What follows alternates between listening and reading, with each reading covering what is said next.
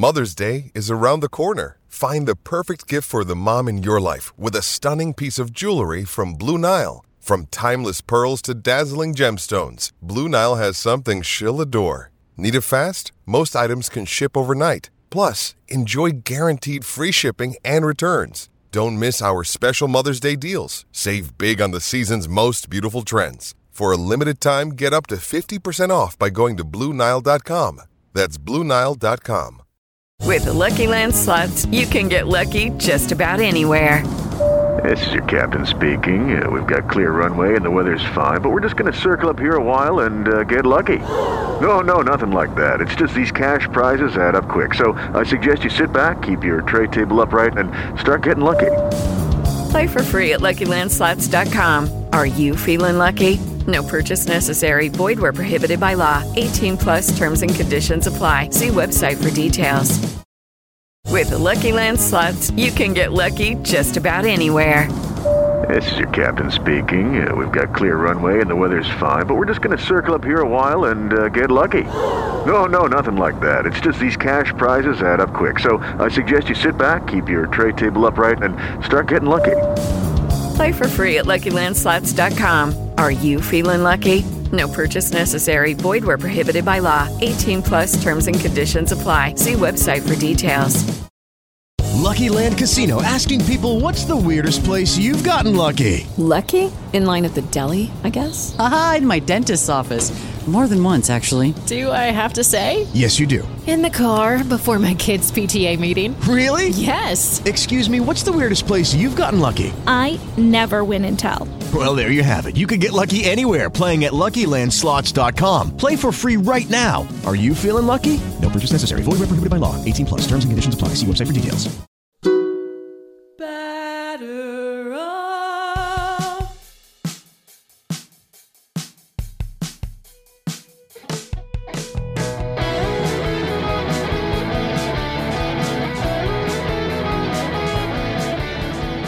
Listeners. Welcome back to A Pod of Their Own. This is episode 144 of A Pod of Their Own. I am Allison McCague, and I am joined this week by my lovely co host, Linda Surovich. Hello, Linda. Hey, Allison. So, I guess this is officially the first uh, 2022 to 2023 off season edition of A Pod of Their Own, sadly. Sad Um, trombone. sad trombone. We did not think that we would be in this position. Sad trumpets, I guess. Um, yeah. you know, we were gearing up for a very exciting playoff run on the part of the Mets. That did not end up materializing. Um, the last time we recorded, the Mets had just been swept by the Braves in the la- in the second to last series of the season, um, which essentially sealed the Mets' fate of being a wild card team rather than the NL East winner. Um, but they were still, you know, heading to the playoffs. So it was still, you know, there was still some optimism to be had nonetheless. But they were very swiftly bounced in the playoffs in the wild card round by the San Diego Padres, who are currently playing against the Philadelphia Phillies in the NLCS, a matchup that truly everyone saw coming. well, I mean, I don't know if it's just the pessimistic side of me, but we all wrote our our wild card predictions, and I was the only one who predicted a loss. And I was like, oh no, everybody's has faith. and it just it just the way they were playing all September, it just it wasn't that shocking to me. As much as I hate to admit it, it just seemed like that Brave series just like you said, it sealed their fate and they had nothing left. Yeah, it did sort of feel that way. I I admit that the vibes were bad going into the the playoff series, but I did think that the Mets were still a superior enough team to the San Diego Padres to pull it together. Alas, they did not. Um, The pitching scared me. I just if it was the Phillies, I could have seen them being the Phillies, but I just it was that pitching, the Padres pitching. I just I didn't see them beating them. Yeah, I definitely like in my prediction, I said that the Mets were going to lose game one and then win the series. And like, I did think that they were going to get totally owned by you, Darvish, which they did. Um, Yeah. that was very predictable. Yu Darvish had owned them all season. Obviously, anything can happen in a short series, and sometimes you know a pitcher just doesn't have it that day, and it is what it is. But you know, all signs pointed to the Mets not really doing much off of Yu Darvish, so that did not surprise me. And then you know, the Mets did win the game that Jacob Degrom pitched, and that didn't surprise me either. Um, I think Game Three was kind of the dark horse surprise game not necessarily the surprise game but kind of the dark horse game that was always going to be like i would have been shocked if either team had swept honestly um Yeah. so it was always going to come down to that third game and it was just going to simply come down to whether the Mets could get it done against Joe Musgrove. They didn't. And whether, you know, Chris Bassitt could get his act together. He didn't. So it just was what it was. Um, yeah. but the the I guess most interesting part of game 3 was I mean the Met, the Mets got shut out. Like they they got embarrassed. Um and they the Mets uh you know Buck Showalter uh asked the umpires to do a sticky stuff check on Joe Musgrove in the middle of the game. Um which I think people have very strong opinions about. Um Gary Cohen said after the game that he felt that it was embarrassing that the Mets did that. That that it was bad that Buck Showalter did that because it made the Mets look really foolish because it made them look desperate because they were just like getting their shit kicked in and they were like looking for excuses instead of just owning it. Um I don't necessarily agree with that. I don't Not think I agree with that. Like I Because there was merit in it. His stuff was up that day. Like Yeah. significantly so. Yeah, his So spin rates were up. His spin Yeah. rates were up, and I like honestly like. Did I think anything was gonna come of it? No, but No. did it provide a a lighthearted moment for me to laugh at in what was otherwise a soul crushing game that ended the Mets season? Also, yes. So I'm fine with it. like And also you his like, ears were very shiny. Yeah. And his ears are very big too, so it's kind of noticeable. like everyone on the internet was tweeting about it. Like his Yeah. ears were very obviously shiny. Now, a lot of people were saying like this was probably some sort of like th- it was clear that there was a substance on his ears, but I think that most people kind of agreed that it was probably not a sticky like a an illegal like it wasn't like he like coated his ears in spider tack. Um that is Yeah. not what occurred. It was some sort of like vaseline or like icy hot or something because pitchers are weirdos who do weird stuff. Um and he didn't Well, joe also- musgrove didn't seem to take offense to it because why would he care? His team's going to the next round of the playoffs and like he didn't get caught doing anything wrong so who cares It, and also, you don't know what the players were saying to Buck. They may have, I mean, if we all noticed it, they may have noticed it too. So Buck might have just been sticking up for his players too. Exactly. And Buck said after the fact, and I think that he like I think that he said the right thing. He said, I have to do what's best for the New York Mets. And I agree with that. Yeah. Like, Yeah. So, I mean, there were, oh, I think I've told this story before where um, during 2016, we, um, we did a lot of like events and we went with like a tour group to do the, uh, to do Cooperstown and we heard an umpire speak. And um, he was saying that one time Lou Pinella came out and he was like, "My team's playing like shit. You got to throw me out of the game." So he was like, "All right, you're out." yeah, right. So, like, so it's like managers can sense when something's going on with their team. So you don't know. Like Buck might have just been trying anything at that point didn't work. to like. Yeah, it didn't. It obviously didn't work, but you know, you don't. You just don't know what's going on in that dugout. yeah, yeah. I mean, like, you know, it was it was not why the Mets the, the Mets didn't lose because Joe Musgrove cheated. The Mets lost because No. the Padres played better than them. Um, simply. Um, and it It just like it just seemed like a microcosm of their whole season. They they well they didn't blow the off season, but they clear holes. that they didn't fix. And then they had a second chance at the deadline, still didn't fix it. And then the same thing happened in the Brave series. They had a second chance to clinch the division, they didn't do it. And now in this series again, they had a second chance to win and they didn't do it. So it was just, it just felt fitting that that's how they went out. And I was like, why did you go out sad too? What happened to the rest of the fight in this team? Unless they just, after the Brave series, they just, I don't, I don't want to say gave up because I don't think athletes would do that, but it just, it just seemed like they had no fight left, and I don't know for a team that had from. a lot of improbable victories all season long. You know, that yeah, that showed a lot of fight, and when other teams didn't, like the Mets had a lot of late inning rallies in the regular season. Of course, they had that game against the Phillies where they came back from like an eight run deficit and won. They had that game against the Cardinals where they scored five runs in the ninth inning. They had the Canha black bat flip game where they came back against the Phillies twice. Like they had so many games where they sh- they had no right to win the game and they won it, and it's like they just couldn't pull that off when it mattered.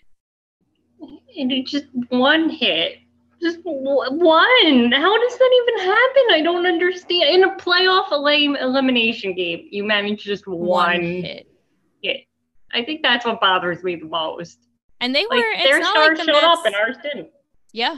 And it's not like the Mets were an entirely pitching only team. Like, yes, their no. pitching was they were a better pitching team than they were a hitting team, but their offense was like the fifth best offense in baseball or something like that. Like it's not like it's not like they were some like team where if the pitcher didn't throw a shutout, then you know they were going to lose like the 2015 team felt like that a lot of the time before they got yeah. Cespedes um like the only games they were winning were like one nothing two nothing two to one that's not this Mets team. This Mets team was capable of scoring plenty of runs. Sure, they didn't hit a lot of home runs.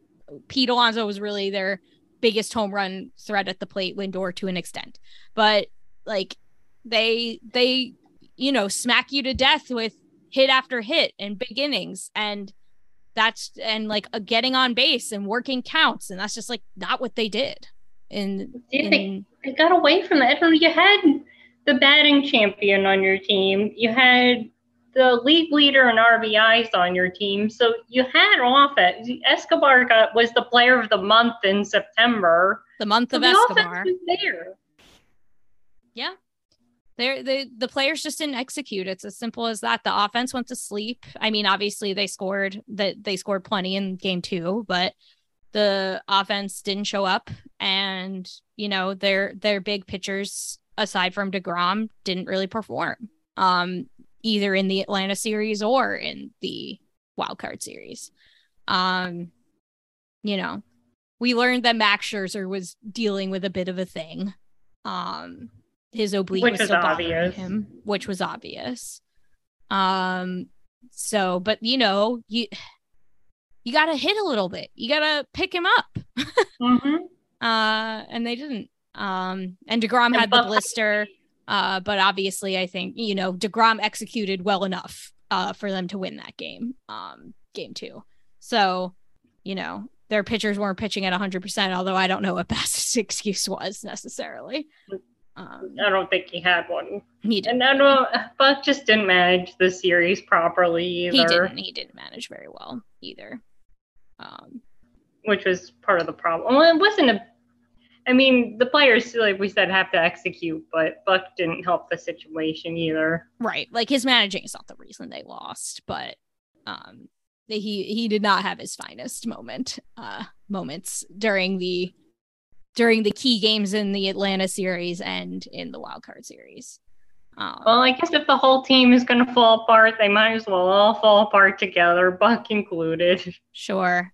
Um, and so now that we're at this place where you have a team that won 101 games, but had a disappointing finish to the season, didn't make the deep playoff run that they expected. Um, the Mets are trying to be a team that will be back here in this position over and over again. That is their goal to be sustainably in contention. every year. Um, they are not the Braves and Dodgers in the sense that they have a core of locked up slash young players. Um, they have they have some pieces, you know, like obviously Alonso and McNeil are still under team control. Um, but like the and Starling Marte signed to a long term deal. Canha will be back again. Escobar will be back again. But they have and Lindor obviously will be here for the next decade. Um, but they have a lot of pieces leaving for free agency, and they don't have. It's not like except for really like Alvarez potentially being installed as the catcher for next year, although catcher is actually not a place where they have someone departing in free agency, so they're gonna have to decide what to do about that. Um, they don't really have like guys to you know call up from the minors to plug these holes, and so they're gonna have to. Steve Cohen's gonna have to spend money again, even more money than he spent on the current roster to just like kind of tread water and keep it the same. Um, so the Mets are going to have to prioritize which of these free agents they're going to retain. Um, and it's it's a tough question. um, I think you like I heard Narco driving home, and you know, I was it actually made me happy. Um, it wasn't a painful experience listening to Narco, but it also made me think like I don't want that to end. Like no. Diaz made the Mets like cool and fun, and you're either way you're gonna have to pay for a closer, so you might as well make it Diaz, who you know brings that extra like fun element to the team. And he's also like way better than everybody else. like yes, I was gonna say he's probably gonna be the closer of the year or win closer of the year. Um, and you know, I was also thinking, imagine whoever they like they don't re-sign him and they get another closer. No way is that entrance going to be as cool, and it's going to be such a letdown for everybody. So and I'm going to feel bad for whoever that, it is. Like, what's yeah, this song? that person in that position, and you can't put the fans in that position because it's going to suck. So just bring back Diaz. I don't. I don't want that to end. I'm like, I'm not ready for that to not come back they they kind of they uh, I think that they realize that they almost have no choice but to re- sign Edwin yeah. Diaz, and I think he seemed positive about it too. Yeah, I think he has even moved up the like likelihood list to number one, even above Degrom, because I think so too. I think that like there was there was more po- there was more positive like vibes around him at the end of the season than there were with Degrom as far as like the quotes that he gave, like Diaz actually said out loud, I'd like to come back. Yes. Um, DeGrom has said that in the past. It's not like DeGrom has always be- just been like this stony faced, like, meh, I don't know, let's not talk about contract stuff, which is kind of what he was immediately after the uh, season ended. But yeah, but DeGrom has expressed like desire to come back in the past, but Diaz has expressed it more recently and expressed it like immediately. Um so I think that the Mets find a way to get that done. Um as far as DeGrom, I was like very confident in the Mets retaining DeGrom until like last week. Yeah. I think. I think because... the last game sealed it because like that's when my nerves started coming in. Yeah, I mean like I don't know. I was nervous about this last time too and it happened, you know? Um mm-hmm. it happened at the 11th hour, you know? But yeah. like up until like last week, I would have told you like the Mets know that DeGrom is their franchise player and they they have no choice. So like in a different for a different reason than Diaz, but equally as like potent. They have no choice. Yeah. DeGrom is their franchise player. He's been with the Mets his entire career. It would be a terrible travesty for him to wear another uniform. Um, and they need pitching either way, with or without him. Exactly. And like, there's really you might no... as well bring him back. I know that DeGrom at like this season has not always looked like the DeGrom that we know. I mean, he's he's still striking out guys at a ridiculous rate. Um, that has not changed, but he has been a little bit more human, a little bit more vulnerable. but still very good. Still very good. And even if his ERA starts with a three, you'd be surprised how hard that is to find in free agency. Um, and so I I had felt I had felt very confident that the Mets were going to retain DeGrom and not let him walk because of Steve Cohen's money, because Billy Eppler has given these quotes like he knows what he means to us, all that sort of stuff. And even though DeGrom is being like pretty tight lipped himself, like, I don't want to discuss contract stuff, that didn't necessarily worry me. But now we're starting to get the trickle of articles. First from Jon Heyman, from Andy Martino, the usual sources of these types of articles of the the like do the Mets really need DeGrom? What what will the Mets do if DeGrom walks? Like those sorts of articles that are meant to prime the fan base for it. and that's I don't know. what's got my hackles up a little bit. but that seems like a Sandy thing, and Sandy's not going to be there anymore. Yeah, that's the that's the only thing I'm clinging on to is that like this feels like Sandy Alderson's last last gasp. It feels like Sandy Alderson going to his usual people to write the usual articles about the stuff that he would usually make them write. Um, yeah. but Sandy i Alderson is stepping down. The, I think he's the one that broke the relationship with Jake too. Yeah, with his like last year with the way he talked about the injury and like yeah. Yeah. Um So I don't know if Sandy leaving also helps Jake like lean towards coming back cuz I can see Cohen realizing he can't afford to to lose Jake or at least not make a huge play for him. And then if Jake leaves, he leaves. Like if he wants to go closer to home, there's nothing we can do about that. And he's earned that right. The Mets yeah. had their chance to build a team around him and they failed. They they didn't do it in 18 and 19 when they yeah. could have. I mean, so that's on them. It would sting a lot less if Jake walked away, but he had a World Series ring as a New York Met. Yeah, um, but that's again on the Mets. That's that is on, on the Mets. That is on. He's earned the right to at least see what he can make, and it's up to the Mets to own up to it. But like I said, if he, there's other things. If he thinks the Mets are never gonna win, I mean, he's earned that right too. Yep, he has. It would be heartbreaking. It would be genuinely heartbreaking. But like, I don't want him to leave. But even Saturday, like the press, like after his win, that that yeah, it was that Saturday.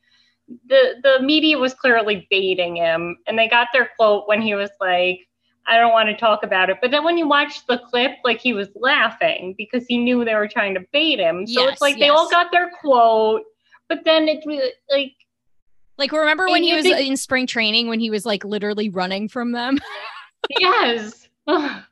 Like they're like, oh well, did oh like did it go through your mind that this was your last game? And he was like, well, yeah.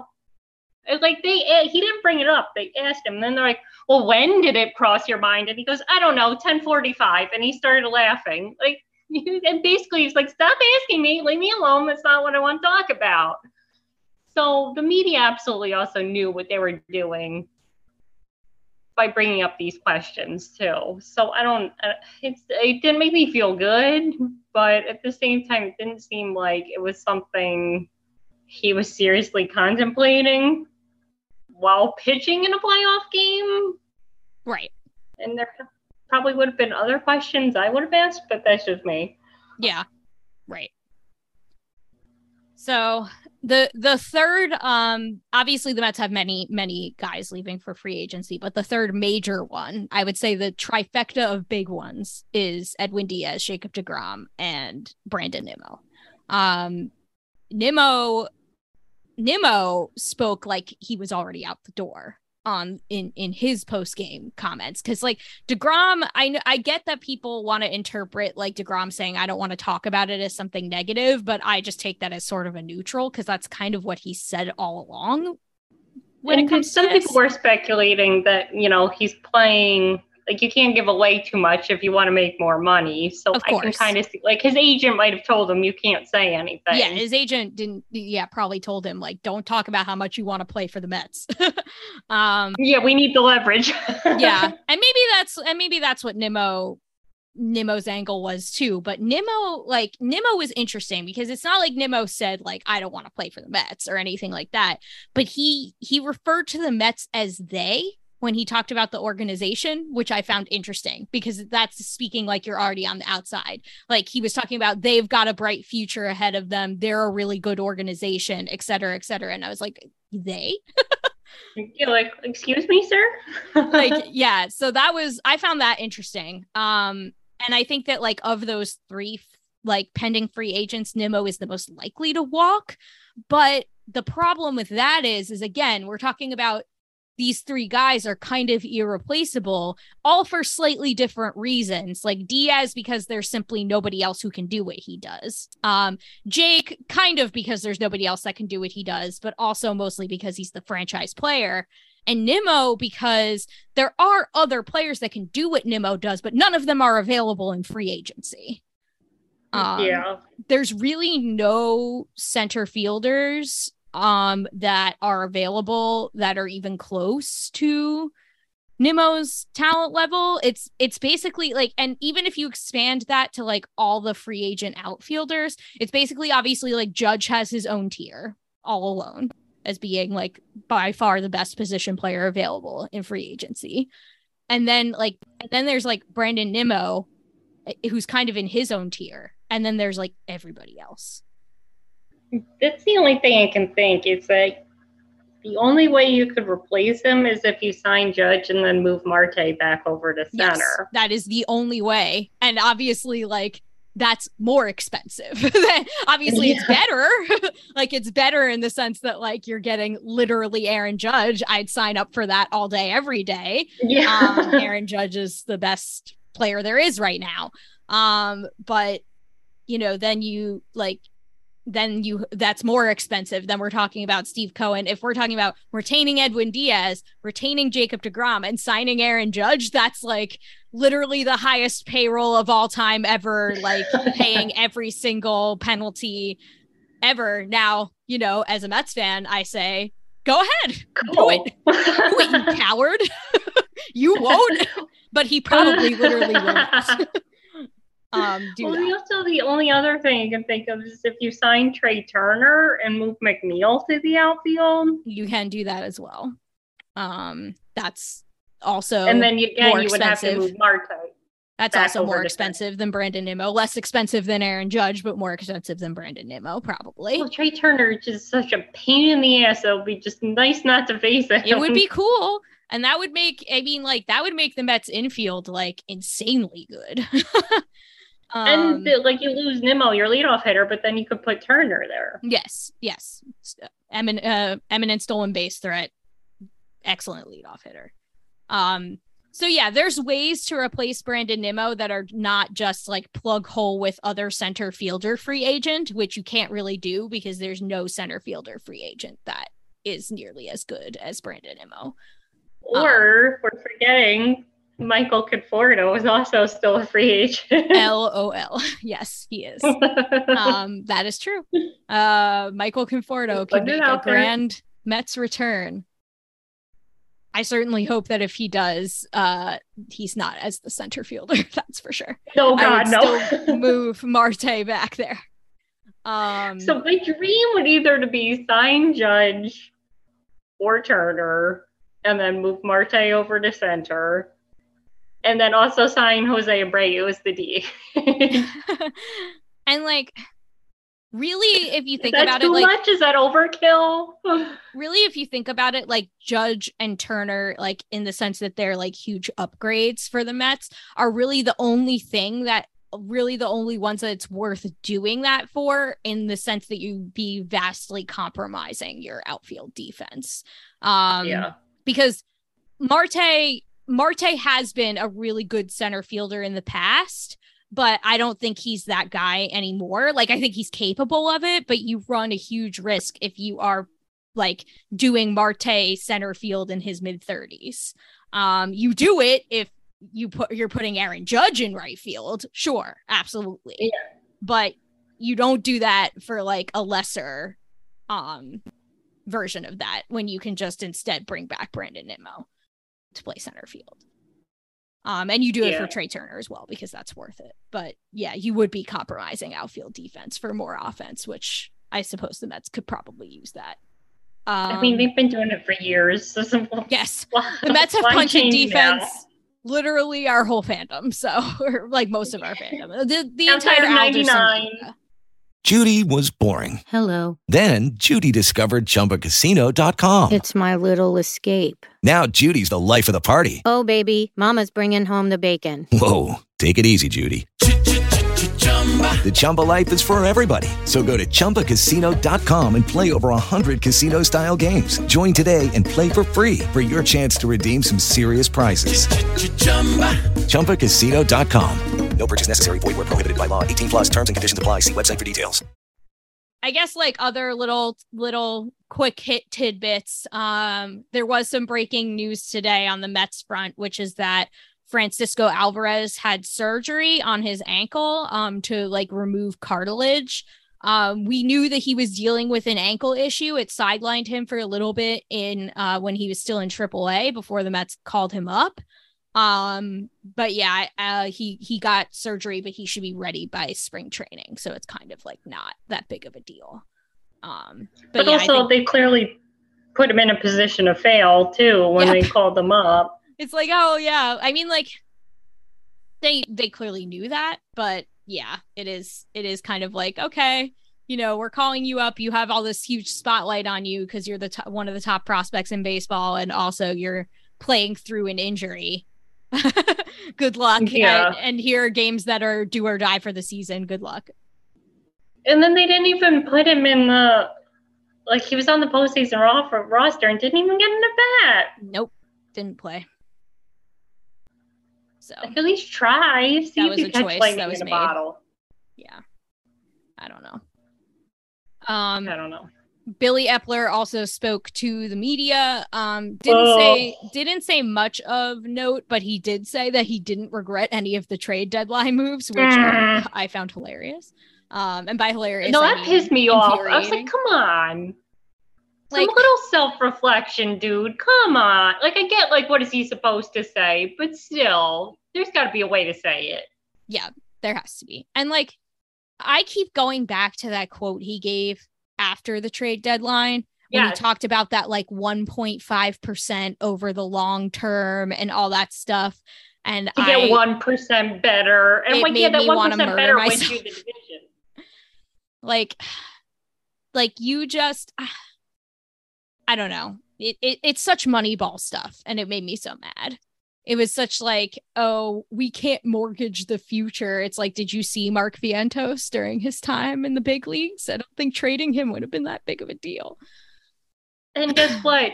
The two teams that went for it at the deadline are the ones playing in the NLCS. still right now. playing still playing the like that is why and i guess this is so th- this is actually the the perfect bridge to playoff discourse right? Or like playoff format discourse.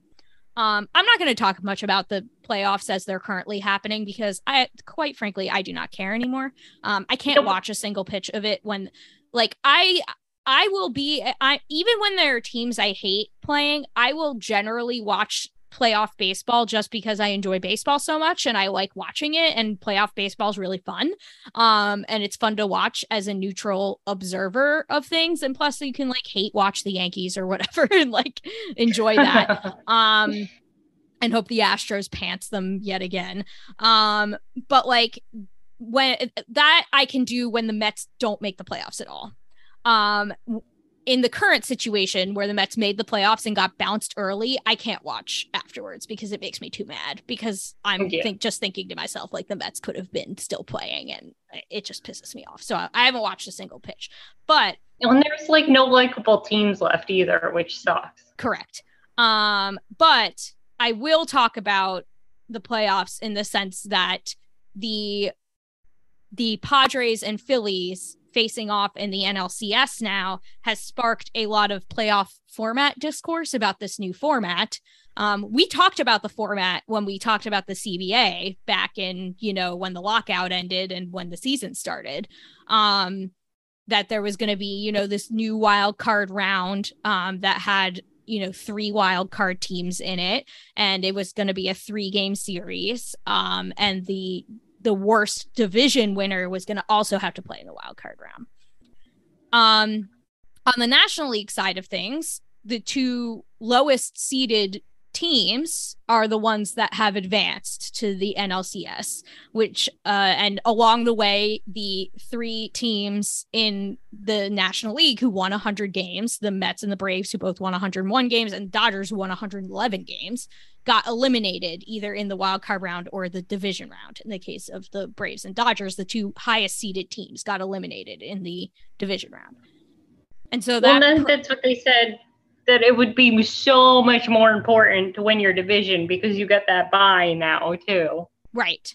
Um, and it didn't end up mattering, at least from the perspective of the the teams that won their division didn't didn't win.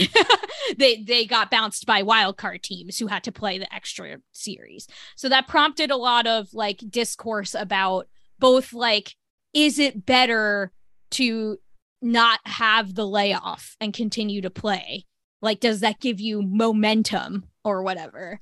And is this playoff format, quote, fair? Like, people keep talking about, oh, it's so unfair that the three 100 win teams, like, the best teams. No, it's basically win. the two 100 win teams because nobody cared when the Mets lost. Right, and that's the other thing. Is this this this complaining only started after the Braves and Dodgers got eliminated, yep. not after the Mets did. Um, Nobody cared. Nobody felt sorry for us. But I will say we shouldn't be feeling. I mean, I, I I feel sad about the Mets, but we shouldn't be feeling sorry for ourselves or for the Braves or Dodgers. The 100 win teams who get into the playoffs should simply play better against their inferior opponents. The 2006 Mets also choked against an 87 86 win Cardinal team that went on to win the World Series. So and nobody cried for the San Francisco Giants when they won 100 games and got bounced games, 106 games. So I just I I have had enough of people it complaining happens. and blaming it on the format. Sometimes your team chokes. I know that Dodgers fans are not used to that like feeling. um I mean, I they they do only have one World Series title to show for their all their perennially making the playoffs. So but still the Met, but Mets nobody fans, feels sorry for you. They just Mets won in 2020. Familiar. The Braves just won last year. Well, yes. How many more? Like nobody feels sorry for you for that. The Mets, Mets fans are my entire lifetime. Intimately familiar with choking. Get used to it. Sometimes your team just chokes. It happens, yeah, and it, yeah, it sucks. It, it sucks. It feels bad, but it's it's on your team. It is not on the format. It's not because you had the long layoff. It's not any of that stuff, in my opinion. I mean, I don't know. I I also think that it's like way too soon to be drawing conclusions about this new format when we've had one year of it. Yeah. And I think there are a lot of people saying that like baseball playoffs are too random. Like compared to other major sports where the better team wins more often in the playoffs like um like in basketball where like if you are the like best team you're probably going to win the championship but to me i don't know like but is that fun? Like, like as soon as the fun. season starts, you're like, oh, the Warriors are going to be in the finals. And guess what? The Warriors are going to be in the finals. Like, why even bother playing the season at that point? Exactly. Like, do I really want to watch the Dodgers just like win the World Series every year? Dodgers Yankees World Series every year? That's boring as hell. I don't want yeah. that. Like I don't want that either. That's and that's basically what basketball's become. It's become the Warriors and Lakers. So yeah. that's not fun. So people then argue that this devalues the regular season too much. That the playoffs are too random. And I'm like, I actually think it it places more like it helps the regular season a lot because like like you just said the two teams who are playing in the NLCS now are the two teams who tried really hard at the trade deadline. You think the Mhm. Padres go out and get Juan Soto and trade their entire farm for Juan Soto if they don't think that they could make a deep run at the playoffs this year? They don't do that. They don't do Mm-mm. that. And that makes everything less fun. The Padres, Uh, credit to the Padres, they went out and they tried, and now they're playing in the NLCS. They're not playing in the NLCS if they don't make those trades, I don't think. Not, I mean, Hader figured it out. They've Hader now. Exactly. They have like Josh. I know Josh Hader did not cover himself in glory early on as a Padre, but they now like Hader seems like Hader now, and they have that in in the postseason. That's a And huge also the- weapon. And also, the Brewers traded him away and lost their playoff spot. Yes, the Brewers didn't make the postseason. They were fighting. They were right there with these other teams. with teams. the Phillies. Right there. So you could have kept your Hader, then you might have won. You might have made it. I think that this current format is good because it incentivizes teams to try, which so that's like now I'm not saying, you know, like I didn't like when the the league during CBA negotiations when the league wanted 16 playoff teams. I think that's way too oh. God, no. Um, I don't think we should be rewarding. You need to strike the right balance between rewarding mediocrity because then at a certain point, everyone's just going to try to win like 83 games, and that shouldn't be enough. Um, and you know, forcing the issue for the trade for more teams to be in it at the trade deadline because if everything is decided by July, then who cares for the rest of the season? Then what's the point in watching the whole second half if everything's decided by then? So you have to have enough of an incentive in the form of wild card for teams to try at the trading deadline and to get better players and for teams to fight in the second half. And you have to have incentive for teams who may have ha- may have things like locked up for their division, but want but need to continue to try for the rest of the season to get that one of those top seeds because the Mets and the Braves would not have fought tooth and nail for three months if they thought that division title was meaningless. They clearly thought that it mattered. Yeah. They fought very Well, no- hard for it. Well, and also just having teams try at the trade deadline, like at least it gives baseball, it makes baseball interesting. And right now, baseball's losing out to other sports. So anything that like like it makes baseball crazy and like rabid headlines, like trading one of the biggest stars in the game, like that's gonna be talked about. Yes. And I mean, trust me, I'm not pleased. I, I- again, I'm not watching a single pitch of the postseason right now. I'm not pleased that the team that beat the Mets and the literal Philadelphia Phillies, whom I detest, are the teams playing in the NLCS. As a as a Mets fan, that makes me furious. But Mm-hmm. as a as a baseball fan, it's good in my opinion that those are the teams playing because it's exciting for those fan bases, for neutral observers. I, I think it it makes for Cinderella stories are more exciting. People enjoy. Think about whenever in the NCAA tournament.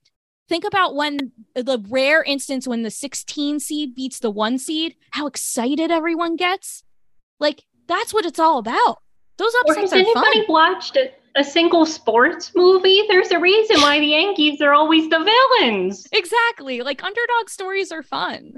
Um, Because the, the Yankees always winning is boring. There's no drama there.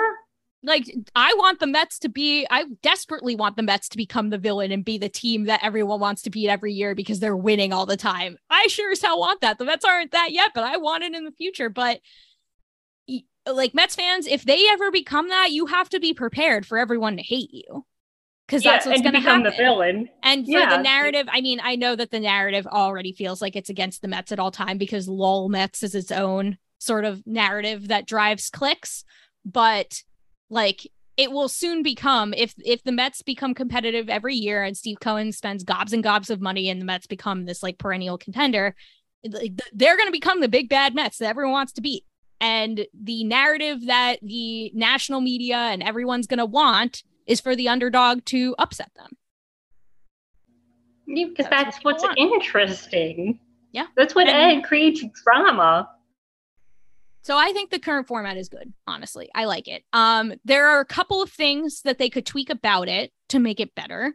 Um during CBA negotiations, two things that were shot down that the I think the players proposed that the league shot down were reseeding after the wild card round and a seven game division series. I, in theory, could get behind either or both of those things, especially reseeding, which takes no like extra effort, basically. Well, and then there was stupid only with his like, oh, you get to pick your opponent. No, Oh, up. no. That was silly. Well, remember, remember when there was that like dumb selection show? with the- Like that, that was COVID stuff. Like that's baby stuff. That's over now. Like let's not. Yeah. That's a spec- no. That's a circus. That's a spectacle that I don't want. Um, no. And there's no like there's gotta be something that's like it, it just can't be random like that. Like people were debating about, you know, um the runner on second in the playoffs. No, the playoffs can't No. come down to gimmicks. I'm sorry. It just it can.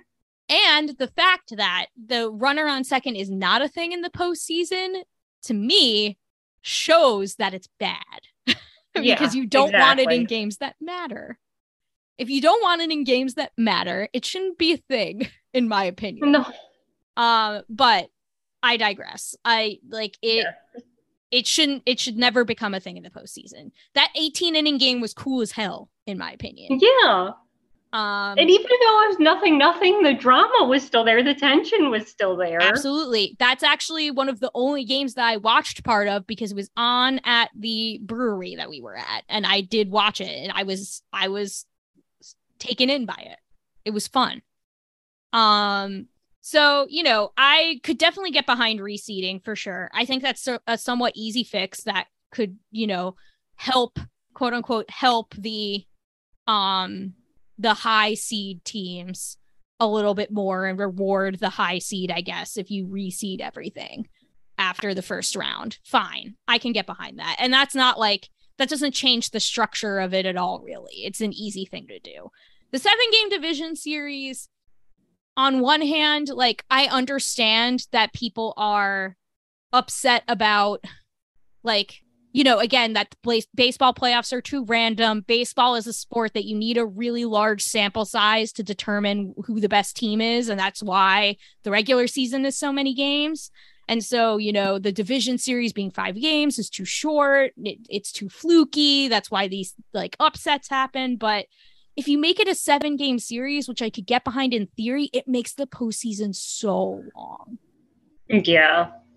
like Um, you already have this extra wild card round that's three games, which I supported wholeheartedly, making it three games instead of one. Yeah. Because Yeah, in my opinion, fine. absolutely nothing in baseball should be decided by one game because in the regular season series are three games. So that's like the basic unit of a season. So that's I agree with the wild card series being three games. If you make the wild card series three games and you make the division series seven games, and you have a seven game championship series and a seven game world series, like you're dragging on until like like mid to late November every year for the playoffs. That's just too much. Know. yeah, as I mean, that's what the hockey playoffs are now, and it, it's a it's a lot. It's a like slog. yeah, like the playoffs start like the end of April, beginning of May, and they're still going in June. Yeah.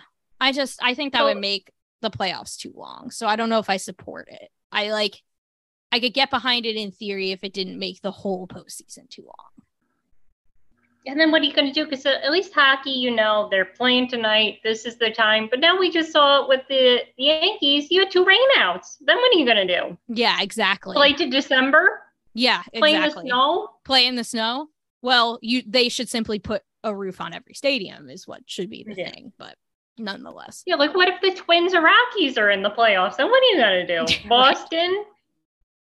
It's gonna snow. I mean, like it's happened before, but it it yeah, it has. would have a legit but- legit blizzard during one of these games.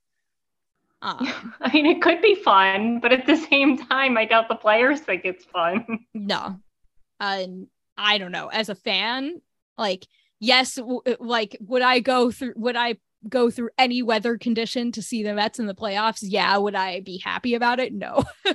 No. I, I am not I am not a football fan. I don't have the constitution to watch sports in the snow. I am simply not built for that.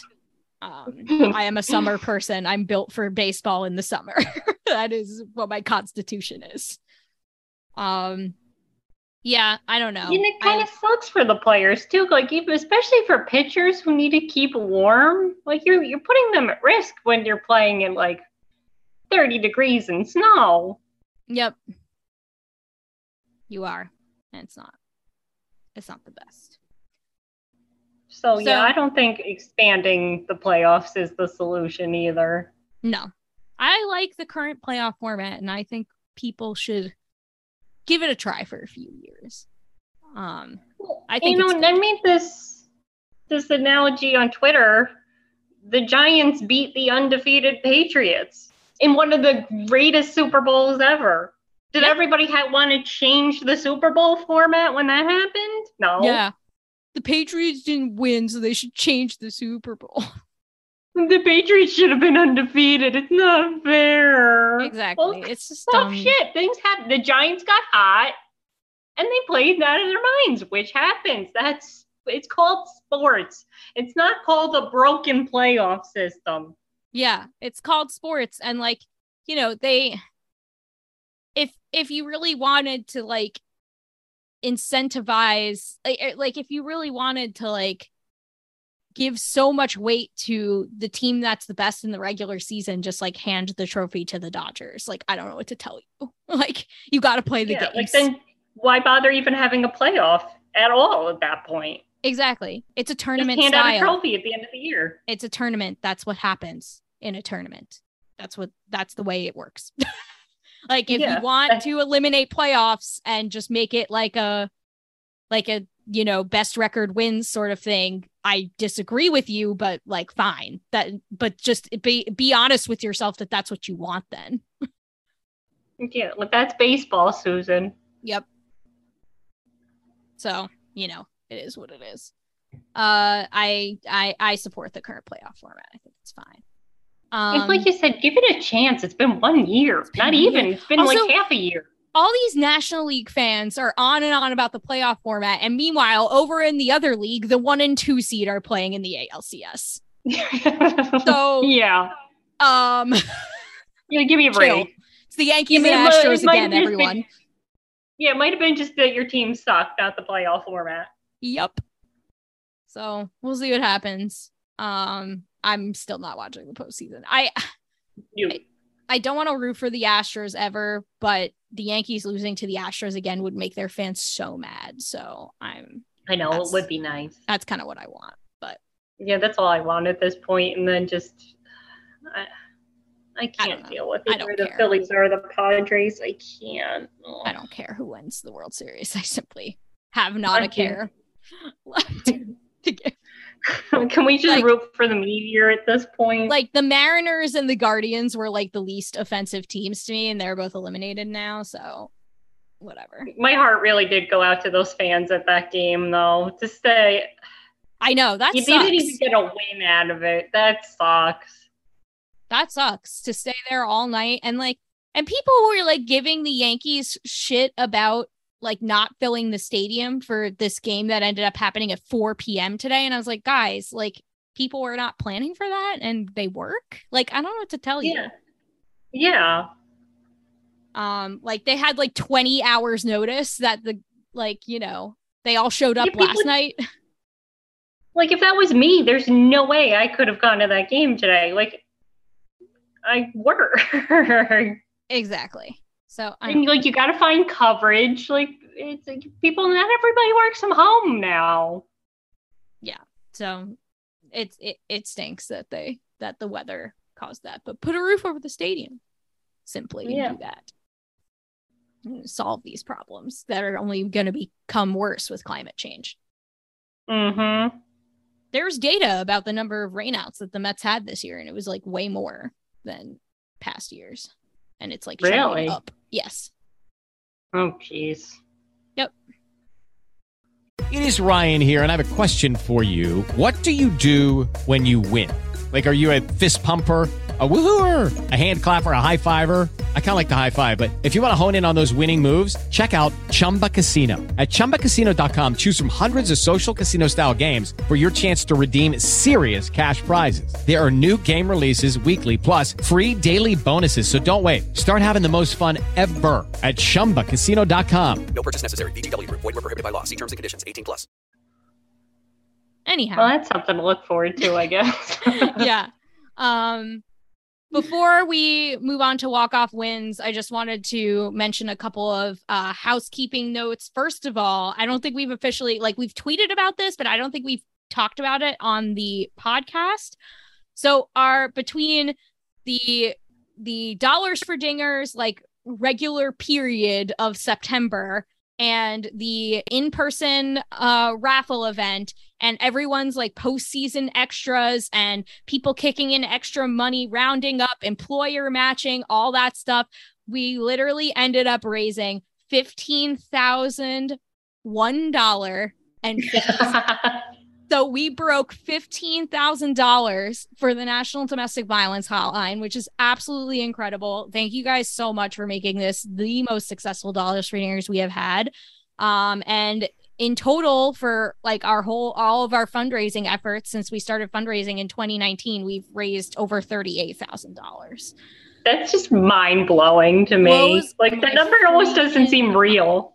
It just it really doesn't seem real. It's it, it grows every year and we are going to we are absolutely committed to making it continue to grow every year. So I'm already excited for Dollars for Dingers 2023. I I can't wait. I it's going to be great. But thank every thank you everyone, every single person who pledged, every single person who showed up to our fundraiser, every single person who had one of us on your podcast or you know let us tweet at you or anything to like raise awareness about it people who helped us organize like every single person involved with this. Thank you thank you thank you uh for helping us make this a success. We are so happy.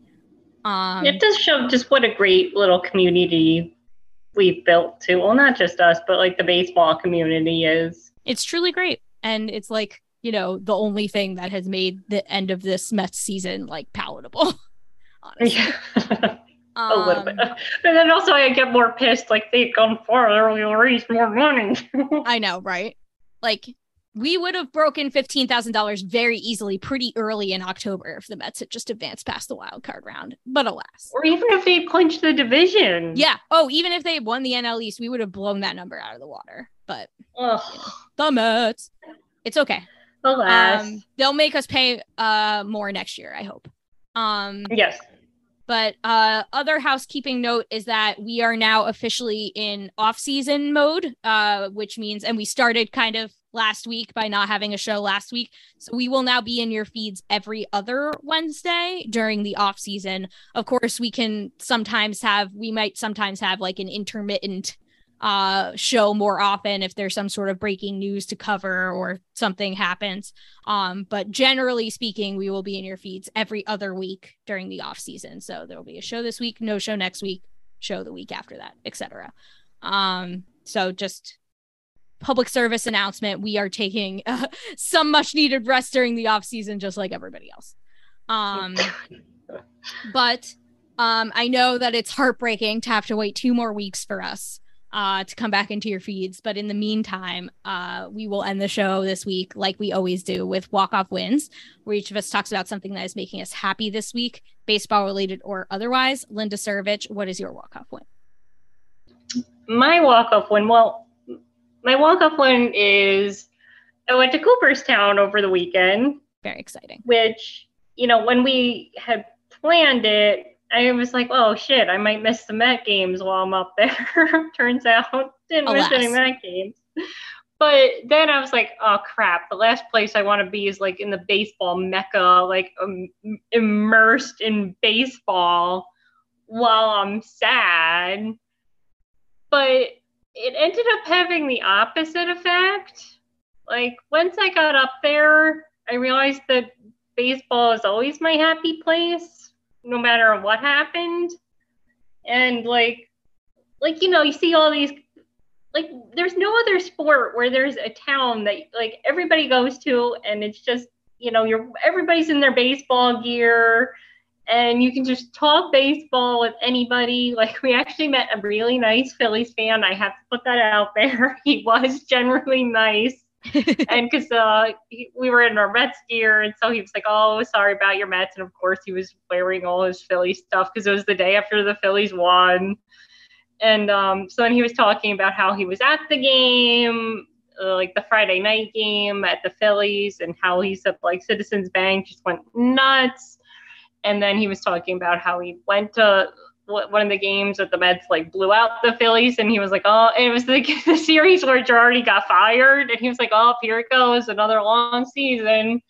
Um, and then you know, like all the cute little shops and all the baseball memorabilia, and I bought way too much because, like I said, baseball's my happy place, and I wanted everything, and I wanted everything that's a baseball in Cooperstown, and because you if you've ever been like everybody has to go. Um, if you're a baseball fan there's like I, if i could go after the mets got eliminated and being miserable and coming out feeling like i still love baseball like it's totally worth it to go.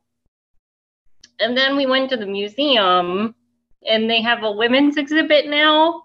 Yeah it's awesome. And yeah and so because I was all up in my feelings and, you know, um, still a little bit because I'm trying not to cry just thinking about it. There was a woman with her daughter there, and they were looking at all the women, and it made me think of my niece. And, you know, and then there was a guy with his son there, and he was talking about, oh, he's like, oh, you know, women played baseball and they made a movie about it. So it was serving its purpose, like it was teaching people and they had Kim there, and they had Suzyn Waldman, and they had, you know, the Rockford Peaches. They had Geena Davis's uniform, and they had Alyssa Nakken's uniform there. And it was just, it was so nice to see. And they had Joan Payson, like a picture of her throwing out the first pitch at a at a game. And you know, it just, you know, baseball doesn't always love women back, but it was nice to see at least that they put effort into it and oh crap. Uh, but that that actually like really helped too seeing all the women. And but on a ha- not on a happier note because that was actually really good but they had the Mets combined no hitter ball there. I found oh very nice. That was nice. It was all signed. I found it. There's apparently apparently Andy Warhol did a painting of Tom Seaver that was really cool. um, so I found that in the museum. Um, they had Pete's batting gloves from when he broke the home run record as a rookie. Oh, they did cool. not have anything of Jake, which was kind of upsetting. Like he went back to back Cy Young. It's like yeah, where's his like glove or something or like yeah, like something. They had Piazza's jersey from the 9/11 game. Um, like they had like you could like follow along. So they had like your team, and they had like nine artifacts. They called it the starting nine. So um, so for the Mets, we tried to find everything. They had Johan Santana's ball from his no hitter. Mm, yeah. Um. So there, there was, of course, they had a whole freaking Braves exhibit since they're the defending champs. And then like I've got so mad because they had like an interactive board, so you could see who like the current leaders are and I thought Jake was the current ERA leader, but his last game blew it, so Kershaw is back in the lead. I was like, no. Oh. Uh, so I was like, yeah, Jake, you got to claim that title from Kershaw next year, I guess, to be the active ERA leader. But like, just to see all the old uniforms and the old gloves and like, like the catcher's masks were just like these like little bars. Oh yeah, um, the old catcher's masks. Yeah, those are really fun. Yeah, and like and then like Hank Aaron, they had his whole uniform from when he hit like 715. Um, and they had a whole wing for the Negro leagues now. Because um, last time I went was in 2016, and it was crazy because it was induction weekend, so I didn't really get to appreciate as much. Um, and then I finally got to see Piazza's plaque. Um, because it wasn't there. It hadn't been put up yet the last time I went. So I finally got to see Piazza and Griffey. And then um who was it who just died? Was it Bruce Sutter who just died? Yes. So in the hall, um, with all the plaques, they had roses around his around his plaques since Oh, he just died, nice. which yeah, I thought that was a nice little touch too, since he had died that weekend. Um but yeah, even even like the town, like uh, it's right in the mountains, so the trees look beautiful. We were in a in um in a hotel right on the lake, so we had a nice view of the lake and the trees. And um, there's also, if you don't like baseball, which if you're listening to this podcast, why? Um, but if you don't like baseball, there's a lot of good wineries around there, and I bought a lot of too, and I bought too much wine. Um, so that's always fun too, is to go wine tasting. There's a really good brewery up there if you like beer. Um, I don't, but if you like beer, like one of the best breweries apparently is up there. Oh my god. Um, yes. and it was in, yeah, oh my god, yeah.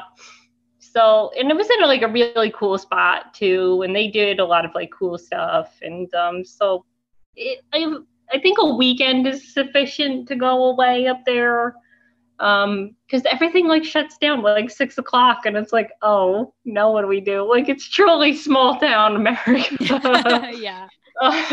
like you're closing at six o'clock. yeah, I heard the like nearest like real bar that's like open like late is like a 20 minute drive away or something.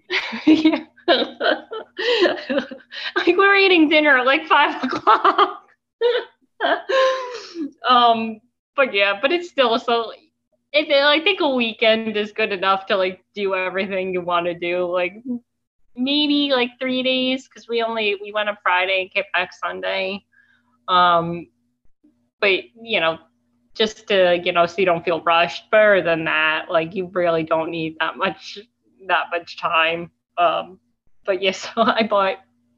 Everybody's getting Cooperstown gifts for Christmas because, like I said, I spent way too much money. Everything was cute.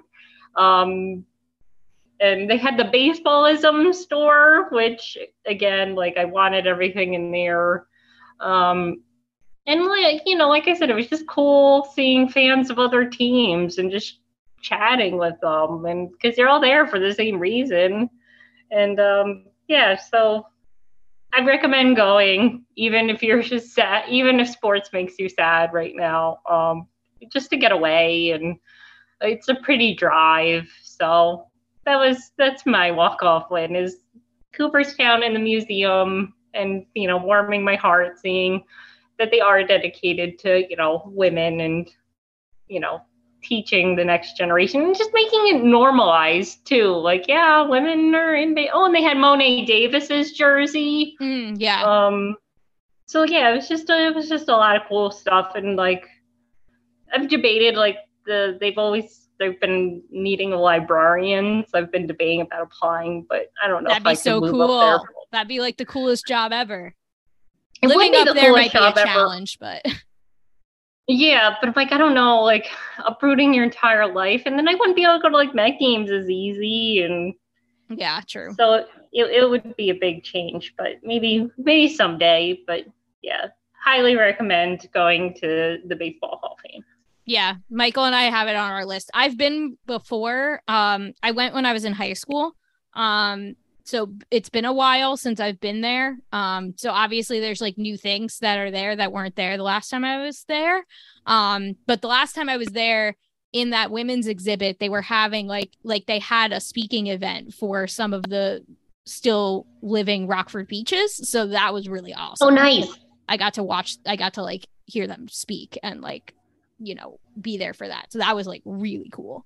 Um but yeah, I would love to go back. Um so Michael and I have it on our list. It was literally like the top of our like vacation lists like before the pandemic hit. Um, No. and then we just like never got a chance to go because the pandemic happened. Um, but it, we we plan on taking a weekend sometime, um, sometime soon to go up there because it really is awesome. And also, I have not uh been since I've been of legal drinking age, so I'd like to go to Ommegang because I like beer, um, as does Michael. You would definitely like it, yes. um, so we definitely that is that is almost as much a part of the trip as uh Cooperstown as the the museum itself is uh to, to hit up Ommegang because we love uh we love Ommegang. From yeah, from what I hear, it's it's honestly worth it too. To, yeah, even if I've you just want to go there. Amazing. Yeah. So I I definitely want to do that. Um, but yeah, my walk off win is actually like somewhat related since we're talking about Ommegang. Um we michael and i over the weekend went to a tap room we've been meaning to hit up for a long time um, which is other half brewing um, which is actually a new york brewery but they have a dc tap room. And so um, we finally went because it's like not easily accessible by by public transit.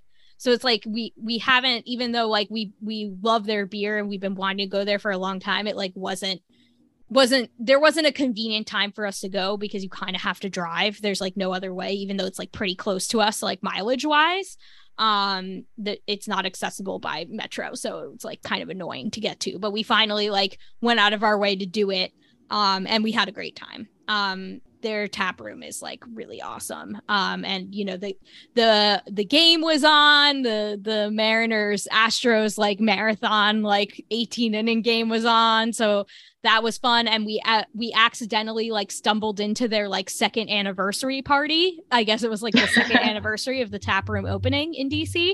Um, and so they had like all sorts of like fun stuff happening, and so we didn't expect that. So that was really fun because it was like created a really fun atmosphere. There was like decorations. There was a special beer that they had on tap because it was their second anniversary. Um, so that was really nice. Uh, it was just a really nice day. We we we also hit up another brewery um in the same sort of little brewery hop that we did um atlas uh but michael and i go to the half street location of atlas all the time that's the one that's like right across the street from nats park it's like our favorite one of our favorite pre and post game spots um, when we go to Mets Nationals games at Nats Park. But Atlas actually has two locations, and the other one is right next to other half. So we were able to kind of do both in the same day. So that was really nice. Um, so yeah, that's my walk off win. Simple. Got to hit up a new brewery. Really enjoyed it. um, you did drowning your sorrows does help. yeah, no, it's so true. Like, I mean, as sad as it is to say, like we should have been this weekend. We had no plans because we should have been in New York because we had tickets to NLDS game four. Oh. Um, that are now going unused. Uh, so instead we were like, well, we have to do something fun because like yeah. just sitting at home thinking about how we should have been at the NLDS is like no fun at all. Um, so we decided to, you know, drown our sorrows a little bit so, but it was nice. It was nice. Um, good. I'm glad it worked out. yeah, exactly. Um, so yeah, um, we are now in off-season mode over at amazingavenue.com also, but we will soon kick into full off-season gear um and have you know all sorts of like rumor rumor posts free agent posts. Um, dave capobianco wrote an excellent article recently about um, billy Eppler and about how he's really not the guy to lead the mets right now. Uh, and yeah. we kind of uh, alluded to a little bit with the trade deadline stuff. Um, dave gets into much more detail about that. Um, so you should check that piece out. We have lots of other content lined up for you guys all the rumor speculation free agent rumors full off-season swing over at Amazing Avenue. Um, you can follow Amazing Avenue on Twitter, Facebook, and Instagram at Amazing Avenue. You can follow this show on Twitter at A Pod of Their Own. You can follow each of us on Twitter. I am at Petite PhD. Where are you, Linda? At Linda Surovich. You can subscribe to this podcast and our entire suite of wonderful pods wherever you get your podcasts from. Um, pretty much all of us, are, other than I think from Complex to Queens, will continue to go every week, but um, everyone else will be every other week and we'll kind of like stagger it. So it's not going to be you're going to get all four shows in the same week. You'll probably get a couple of them on the same, you'll probably get one of them on the same cycle as us, and then the others will be in the opposite cycle of us so that you can get uh, still get content every week from at least some of us. Um, and if you want to get all of that, you should subscribe on your favorite podcast app of choice. Please rate and review the podcast. It really helps people find it.